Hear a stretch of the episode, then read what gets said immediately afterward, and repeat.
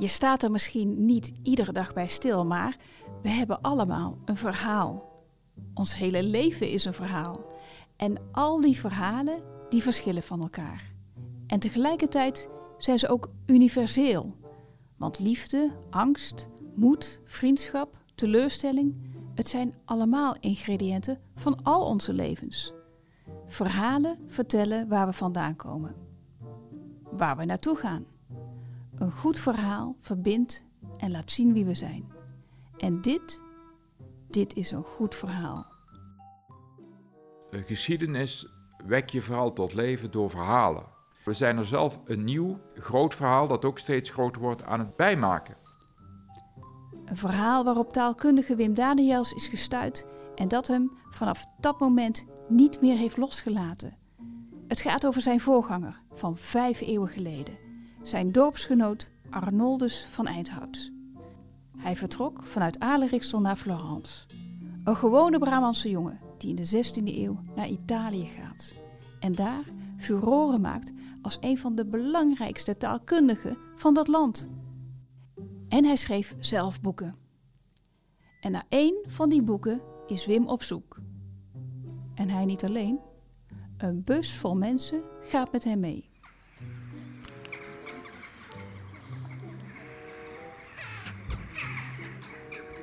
Deze reis begint op een zonnige zaterdagmorgen in april bij kasteel Krooi in Alerikstel. Een echt kasteel met een gracht en een loopbrug en, en mooie torens. Een kasteel uit een sprookjesboek. Het stond er al in de tijd van onze Arnoldus van Eindhout. En hij moet het vast gezien hebben, want als je in Aarle-Riksel komt kun je het moeilijk missen. Al zag het er toen waarschijnlijk net iets anders uit. Maar net zo indrukwekkend. En ja, zeg je Aarle-Riksel, dan zeg je ook Wim Daniels. Iemand bij wie taal diep in zijn DNA zit. Want hij is taalkundige, tekstwetenschapper en schrijver van meer dan 100 boeken. Je kent hem vast. Ik sprak hem ook al eens eerder voor onze podcast over vakantie, ongeveer een jaar geleden. Maar hij is ook een geliefde gast op radio en tv, omdat hij vlot en humoristische betogen houdt over taal of over Ale Riksel of over Arnoldus van Eindhout. Zoals op 30 maart toen hij te gast was in het tv-programma Half Acht. En ik ben daar eh, sinds een paar maanden was ik daar eigenlijk per ongeluk vaste gast geworden. Maar wel eigenlijk vanaf het begin met het plan. Ik moet een keer de tijd krijgen om die alleen. En dus dan heb ik dat ook aangekaart en dat vond ze ook goed. Dit wordt ook een hele bijzondere Koningsdag voor jou. Want jij gaat heel iets anders doen, maar wel een heel bijzonder verhaal. Ja, ik kom op Koningsdag terug met een gezelschap van 30 mensen uit mijn geboortedorp Aalriksel. Wij komen terug uit Florence, Ja? omdat we daar een boek hebben gekocht eh, voor 900 euro van een man uit Aalriksel, geboren in 1510. En die man is in Italië een grootheid geworden in de 16e eeuw op boekengebied. Niemand kon om hem heen. Voordat we in de bus stappen, ga ik eerst even bij Wim op de koffie. Om alvast meer te weten te komen over deze Arnoldus.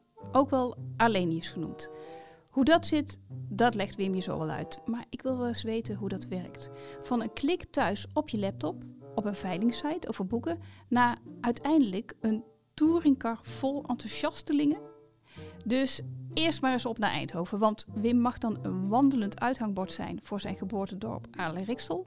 Al meer dan 30 jaar woont hij in het centrum van Eindhoven.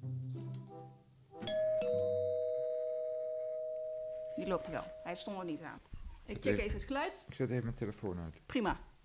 Even of jij goed eh, binnenkomt als jij iets zegt voor een af. Ja, ik eh, drink nou, neem nou een slokje van mijn thee. Dat is prima. Kom ik dan goed binnen? Ja, komt hard. De microfoons staan op tafel, koffie en thee ernaast. En op de tafel in zijn huiskamer ligt een boek. Mijn boek, dat ik ongeveer een half jaartje geleden schreef. Een roman van iemand die in een busje stapt en door Frankrijk reist. Min of meer geleid door de schrijver Marcel Proust. Het is wel toevallig dat Wim nu zelf in een bus stapt en zich laat leiden door deze Arlenius, die ook boeken schreef. En hoewel ik Wim nu wel een beetje ken, durf ik hem niet te vragen of hij het heeft gelezen of wat hij ervan vond. Meer dan 100 boeken schreef hij zelf, weet je nog? Nou, dus die vraag stel ik niet. Maar het is wel duidelijk dat die liefde voor taal, voor schrijven en voor boeken, dat we die delen.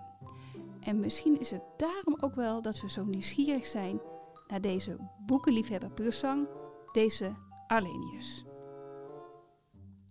Ja, dat is echt wel heel bijzonder. Een jongen in 1510 geboren. Ik ben op 400 meter afstand geboren van waar hij geboren is. Het huis staat er nog. Natuurlijk niet meer het huis waarin hij woonde. Dat is uh, een paar keer verbouwd. Nu net is het helemaal opnieuw gerenoveerd. Maar nog altijd op dezelfde locatie, met, met altijd nog dezelfde naam, Huizen Tersmissen. En daar werd hij in 1510 geboren uit een tamelijk welgestelde familie van Eindhouds. Um, vader was afkomstig uit Helmond. Moeder kwam iets verder weg, van Bruhezen heette ze, dacht ik, die moeder. Um, en die jongen uit Aleriksel die heeft thuisonderwijs genoten. Uh, ik weet ook niet of het onderwijs in Aleriksel in de 16e eeuw uh, veel voorstelde, maar goed, hij heeft thuisonderwijs genoten. Wat veel voorkwam bij mensen die welgesteld waren.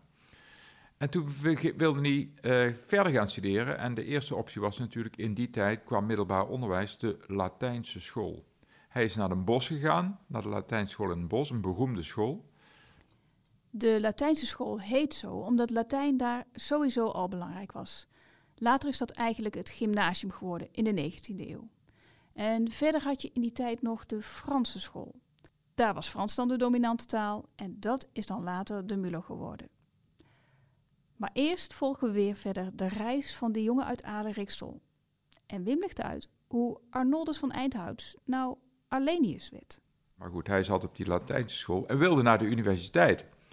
En toen kreeg je het fenomeen, wat nu misschien een beetje raar is, maar we hadden helemaal geen universiteit. Dus we hebben echt heel laat in Nederland een universiteit gekregen. Pas in 1575 in Leiden, eerste universiteit.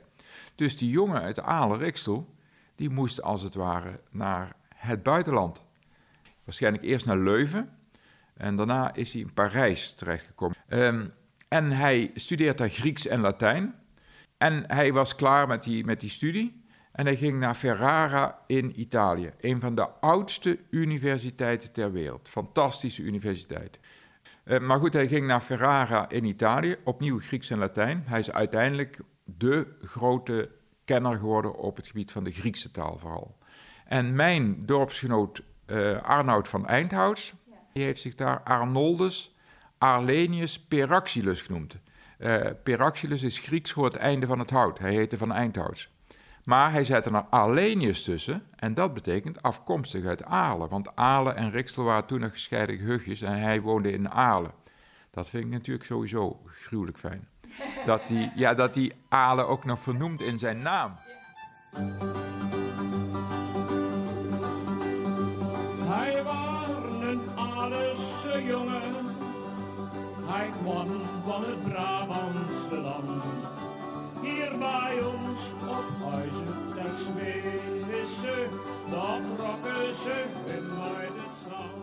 Dus in het jaar 1510 wordt Arnoldus van Eindhouds geboren in Aleriksel. 400 meter van de plek waar Wim Daniels vijf eeuwen later ter wereld komt. En anders dan veel andere Brabanders in die tijd, die vaak hun hele leven lang in de buurt van hun geboortedorp blijven, gaat Arnoldus op reis. Eerst naar Den Bosch, om naar die Latijnse school te gaan. Ook al best bijzonder in die tijd. Maar hij reist door. En al op jonge leeftijd komt hij zo uiteindelijk in Italië terecht, waar de Latijnse taal zijn oorsprong had. Maar ook al is hij ver van huis, Arnoldus vergeet zijn geboortedorp niet. Vergeet nooit waar hij vandaan is gekomen, want hij noemt zich dan Arlenius, afkomstig uit Aarle, in het Latijn. Ja, dat dorp zat dan toch in zijn hart, denk ik. En Arlenius reisde via Leuven, Parijs, later door naar Florence. Dat is wel een heel andere route dan Marcel Marcelissen, onze buschauffeur, voor deze reis in zijn TomTom heeft staan. Mijn naam is Marcel Marcelissen. En hoe ziet de route eruit eh, de komende dagen? Uh, de route die het er uh, zo uitziet is, uh, nou vandaag gaan we richting Basel en uh, am Rijn geloof ik. En dan vervolgens zullen we morgen onze reis vervolgen richting, richting de Gotthardtunnel en dan richting Milaan, Parma, Bologna en vervolgens zullen we dan richting Firenze rijden. Firenze, Florence, ooit gesticht door Julius Caesar, die zich als legerleider zijn oud-soldaten een stukje grond gaf om op te wonen en te werken. Maar vooral ook de bakermat van de Italiaanse cultuurgeschiedenis. Geen wonder dat Arlenius daar naartoe wil.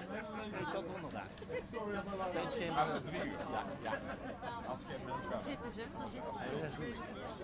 Ja.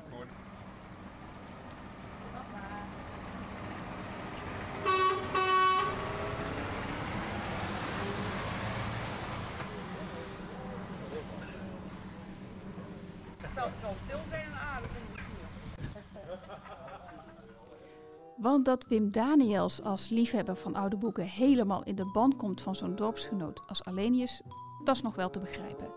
Maar hoe krijgt hij toch zo'n bus vol? Vol met mensen die allemaal in de voetsporen willen treden van deze onbekende uit de 16e eeuw. Hoe vindt hij in heel korte tijd wel 30 mensen die allemaal 100 euro lappen om het boek te gaan kopen? En hoe krijgt hij het zover dat mensen spontaan een speciaal lied gaan schrijven, zoals Henk van Beek het Arleniuslied maakte?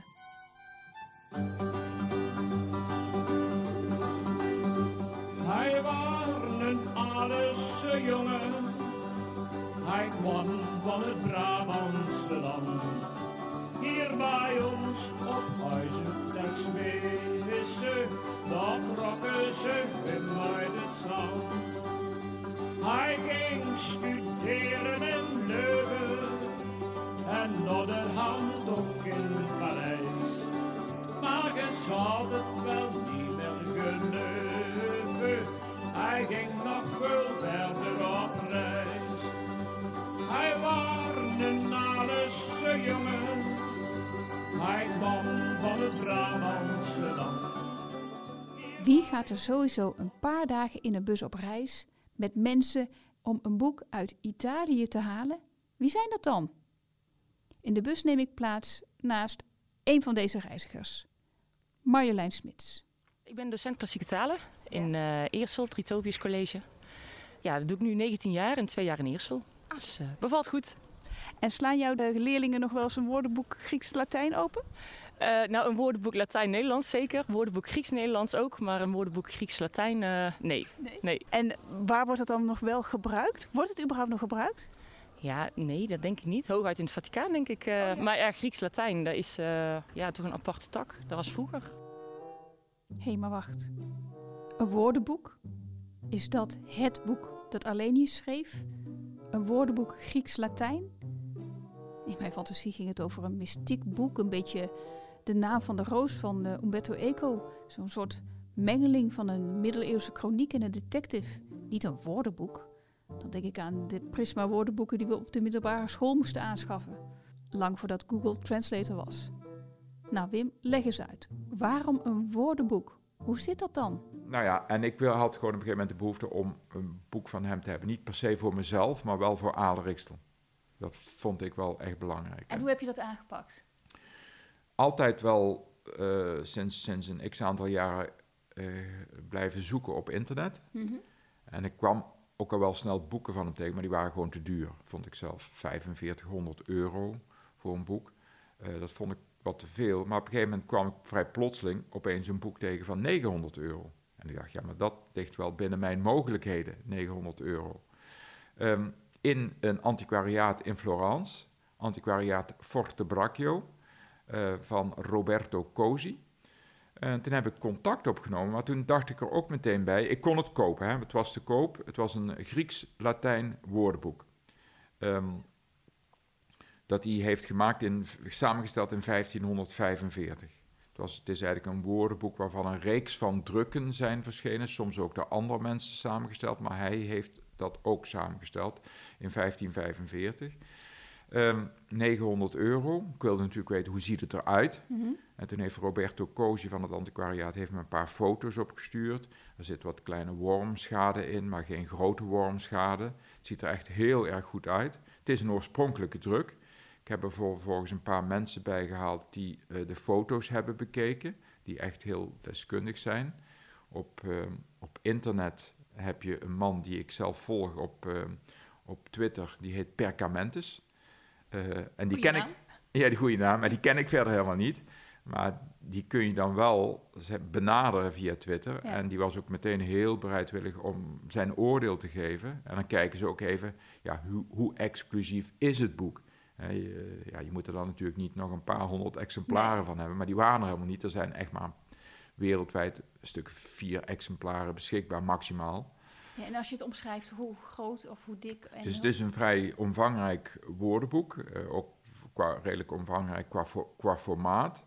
Ehm, formaat oud telefo- telefoonboek? Of? nee, nee, nee, wel iets kleiner. Wel iets kleiner. Formaat van een, een, een, een goede paperback zou je kunnen zeggen. Maar wel behoorlijk omvangrijk woordenboek. Ehm, in, in, in goede staat. Ehm, foto's opgestuurd. Maar toen dacht ik ook meteen, maar ja, ik hoef het niet te hebben. Ik wil het wel in mijn handen hebben een keer, maar ik hoef het niet per se bij mij in de boekenkast te hebben staan, want dan heeft niemand er iets aan. Dus ik had toch een beetje hetzelfde idee als Alenius zelf. Hij wil de boeken toegankelijk maken en ik wil eigenlijk Alenius toegankelijk maken. Maar dat kan wel als je iets tastbaars van hem hebt. Daarom had ik een boek nodig. En het maakte mij niet zozeer uit welk boek het zou zijn, als ik maar een boek van die jongen. Want die jongen is voor mij echt wel heel belangrijk geworden, zou je kunnen zeggen. Hè? Hij is de taal achterna gegaan, ik ben zelf de taal achterna gegaan. Ik voel heel veel verwantschap met hem. Ja, als ik zo naar Wim luister, dan snap ik hem eerlijk gezegd wel. Als je zo gek bent van taal en van boeken en je voelt je zo verbonden met een dorpsgenoot als Wim met Alenius, ja, met daartussen die vijf eeuwen tijd, dan wil je toch proberen om zo dichtbij mogelijk te komen van die persoon. Proberen al die eeuwen te overbruggen. Dan wil je iets in handen hebben van die persoon, alsof je hem alsnog de hand drukt. Door een boek dat ooit in zijn handen lag en nu in de jouwe. En bovendien, er is iets bijzonders aan de hand met dit woordenboek. Daarover later meer. Eerst weer terug, ja, terug naar het gevoel of die zoektocht naar verbinding. Door naar de plek te reizen waar vroeger ook zijn zielsverwant naartoe ging. Door de straten te lopen waar hij ook liep. Terug naar de bus, naar Marjolein. Wat heeft zij eigenlijk met Arlenius? Alenius, dat was een heel grote onbekende. ik had hem nooit voor gehoord, dus eh, het leek me wel een leuk avontuur zo dit. Ja, voorstellen. Ja. Want jij geeft ook een rondleiding door Florence? Ja, we gaan eh, kijken in de wijk eh, Santa Croce, waar Alenius heeft gewoond. En dan gaan we ja, kijken waar hij heeft vertoefd. Nou, het precieze adres is niet bekend, maar wel de wijk. We gaan door die straatjes lopen, ehm, dingen bekijken die hij, heeft, ja, die hij zelf ook heeft gezien. Weliswaar met andere gevels dan toen, maar eh, dat wel. En de drukkerij waar zijn vriend eh, Laurens Torrentinus eh, heeft gezeten. Laurens Torrentinus. Die naam hoorde ik nog niet eerder. En voordat ik verder ga, heeft hij wel even wat toelichting nodig. Want deze Torrentinus, die gaan we vaker tegenkomen. En wat ik nu ga zeggen, eh, weet ik niet of dat helemaal klopt, maar hij staat in die boekenzaak in Bologna. Er komt een man binnen die niet goed Italiaans sprak, hoorde niet, ook geen goed Latijn. En toen vroeg je aan die man, waar kom je vandaan? En toen was het antwoord, uit Gemert. En Gemert ligt 12 kilometer van Aale-Rixel vandaan. En die twee mensen hadden elkaar in Nederland nooit ontmoet, terwijl die man uit Gemert wel ook op de Latijnse school in een bos heeft gezeten. Maar die was iets ouder, dus die is al eh, eerder vanaf gekomen. En die man uit Gemert heette Laurens van den Bleek in Gemert. Maar die ging ook eigenlijk zijn leven voortzetten in Italië. En dan kun je met Laurens van den Bleek weinig doen met die naam. En die heeft er Laurentius Torrentinus van gemaakt. En Torrentinus omdat hij in Gemert aan een stroompje woonde. De Rips heette dat stroompje. En het Latijnse woordje voor stroompje is torrent. Heeft hij Torrentinus van gemaakt.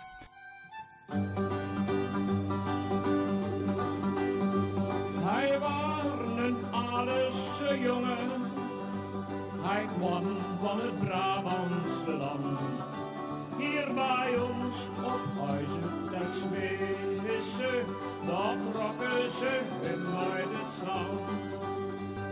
Italië viert zijn bestemming. Bologna, Carrera, Florence. Dat hier in de grote taalkundige, het slaagde met eer en met glans. Hij was een Aarse jongen, hij kwam van het Brabantse land. Hier bij ons op huizen ter Smisse, daar brachten ze hun. Hé, hey, maar wacht. Eerst gaat onze Arlenius al op pad. En nu blijkt deze Laurens vrijwel hetzelfde traject te hebben afgelegd. Hoe zit dat nu? Was het in die tijd dan zo eenvoudig die reis te ondernemen? Tijd om even aan te kloppen bij mijn collega Anton, die net als ik geschiedenis heeft gestudeerd, maar die veel vaker in de 16e eeuw verblijft. Hij doet namelijk heel veel archiefonderzoek naar die tijd. En je kent hem natuurlijk van onze podcast. Dus Anton, even voor mijn beeld. Om te beginnen, ehm, hoe ziet Ale Riksel en Gemert er in die tijd eigenlijk uit? Nou, Marilou, kijk eens wat ik mee heb genomen. Zo. Een kaart, een stukje uit een kaart van Aarle-Riksel, een groot gebied van Aarle, rond Aarle-Riksel, rond, van rond 1600, 1650. Het is een mooie kleurenkaart met kerkjes, huizen, bebouwing. Precies, en je ziet Aarle, je ziet uh, Riksel hier, Beek, Donk. Ja. En wat je vooral ziet is dat het landschap heel leeg is eigenlijk. Je ziet een... uh, en natuurlijk is dit een beetje een schematische kaart, maar het geeft toch wel aan hoe het uh, geweest moet zijn. Veel kleine gehuchtjes, uh, herenboerderijen, uh, kasteeltjes. Een, een, vrij leeg landschap, want er woonden ook gewoon veel minder mensen dan tegenwoordig. Weten we hoeveel inwoners Aarle-Riksel om en nabij moeten hebben geteld? Ja, het zal ongeveer een tiende van de huidige omvang zijn geweest. Dus um, uh, rond de 1500 inwoners voor Aarle-Riksel en Bekendonk bij elkaar uh, okay. is de schatting. Ja. En hoe bijzonder was het dan dat iemand uit zo'n klein gehucht op reis ging naar Italië? Best bijzonder, niet uniek, hè? Um, maar het, uh, het gebeurde niet zo heel vaak. Enkele tientallen tot enkele honderden jongens begonnen uh, normaal gesproken per jaar aan een opleiding aan de universiteit. En, voor de, de Nederlanden, hè? Nederland was in die tijd natuurlijk groter dan alleen Nederland, uh, had je een universiteit in Leuven en net over de grens, om het zo maar te zeggen, Ja. in Keulen. Dat waren de dichtstbijzijnde universiteiten, waar de meeste uh, jongens, het ging- gaat natuurlijk altijd over jongens in die tijd, um, gingen studeren. Mhm. Dus ook Arlenius, die ging uh, na zijn vooropleiding aan de Latijnse school in Zertogenbosch, ging die naar Leuven. En al heel snel daarna ging hij naar Parijs en nou ja, daarna richting Italië. Hebben wij een idee hoe hij die reis heeft afgelegd? En dan denk ik vooral uh, aan welke vervoermiddelen? Nou, uh, waarschijnlijk te voet. Misschien met paard en wagen. Uh, te paard zou ik niet verwachten. Dat was toch voor de, voor, de, voor de snellere mensen en de rijkere mensen, om het zo te zeggen. Ja. En wellicht uh, heeft hij natuurlijk ook gebruik gemaakt van, van de boot. Ik kan me zo voorstellen dat hij vanuit Parijs de Rhône is afgezakt. En van, vanuit Marseille of uh, een van die plaatsen aan de kust uh, met een boot naar Italië is gegaan. Vind jij het zelf nou heel wonderlijk, ik namelijk wel, dat hij dan daar uh, iemand uit Gemert treft? Ja, het is natuurlijk wel een toeval. Maar ja, ik weet niet of jij op vakantie niet ooit op de wonderlijkste plaatsen iemand hebt ontmoet. Absoluut, ja. ja, ja. Dat, in die tijd is dat waarschijnlijk nog een veel groter toeval. Maar ja, het, het kan wel gebeuren. En het, het, is ook wel bekend dat in Florence bijvoorbeeld toch wel heel wat uh, mensen uit de Nederlanden uh, woonden. En, uh, en ook in andere grotere steden in, in Italië. Ja, want Italië is op dat moment wel een centrum waar je graag wil zijn als... Ja, als wetenschapper, als kunstenaar, als handelaar natuurlijk ook alle reden om snel in de bus te stappen en het voetspoor van Arlenius te volgen. Op naar Italië, op naar Florence. Net als in de tijd van Arlenius, een magneet voor elke liefhebber voor kunst en cultuur. En te midden van het reisgezelschap tref ik studente Suzanne Voets. De jongste van het stel, maar zij kan als geen ander onder woorden brengen waar zij zich in Florence het meest op verheugt. Ik denk de totaalervaring en het ervaren van Florence als een gezamtkunstwerk, zou ik willen zeggen. En uh, ik schrijf zelf ook en ik schilder zelf ook. Dus het lijkt me echt heel leuk om daar als een soort um, grand tour uh, toerist daar te komen en alles helemaal om me in te laten werken. En ja, daar te lopen als gewoon een stad zo vol kunst dat je het uh, misschien bijna niet meer aan kan zo mooi. Ben je wel in de goede eeuw geboren, Suzanne? Nee, ik denk het niet. Ik denk dat ik twee eeuwen te laat het levenslicht zag. En zo blijkt me weer dat iedereen in die bus allemaal een eigen reden heeft om mee te gaan naar Florence. En voor de een, zoals Marjolein, is dat het boek.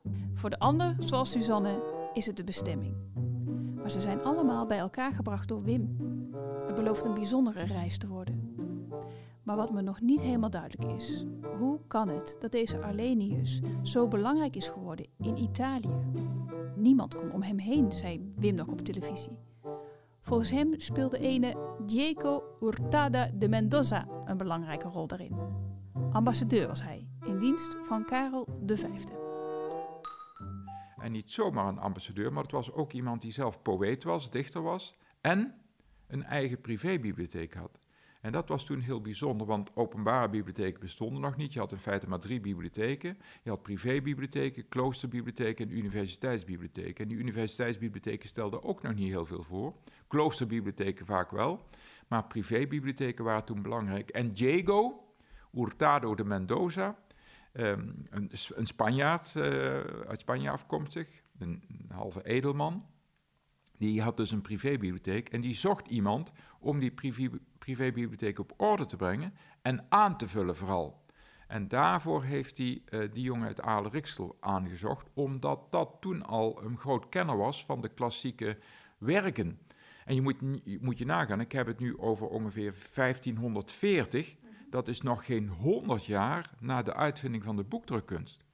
En, en die jongen uit Aale-Riksel, Arlenius noem ik hem kortweg, die had een heel goed overzicht van wat er tot op dat moment aan boeken verschenen was. Dat was nog helemaal niet zoveel. En hij had daar een goed overzicht van en hij was een humanist. En bij een humanist moet je in dit geval vooral iemand voorstellen die grote belangstelling had voor de werken uit de klassieke oudheid.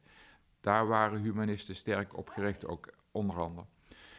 Uh, en hij zag het als zijn taak om de klassieke Griekse werken, en dan moet je echt denken aan werken van Plato, et cetera, om die boven water te krijgen.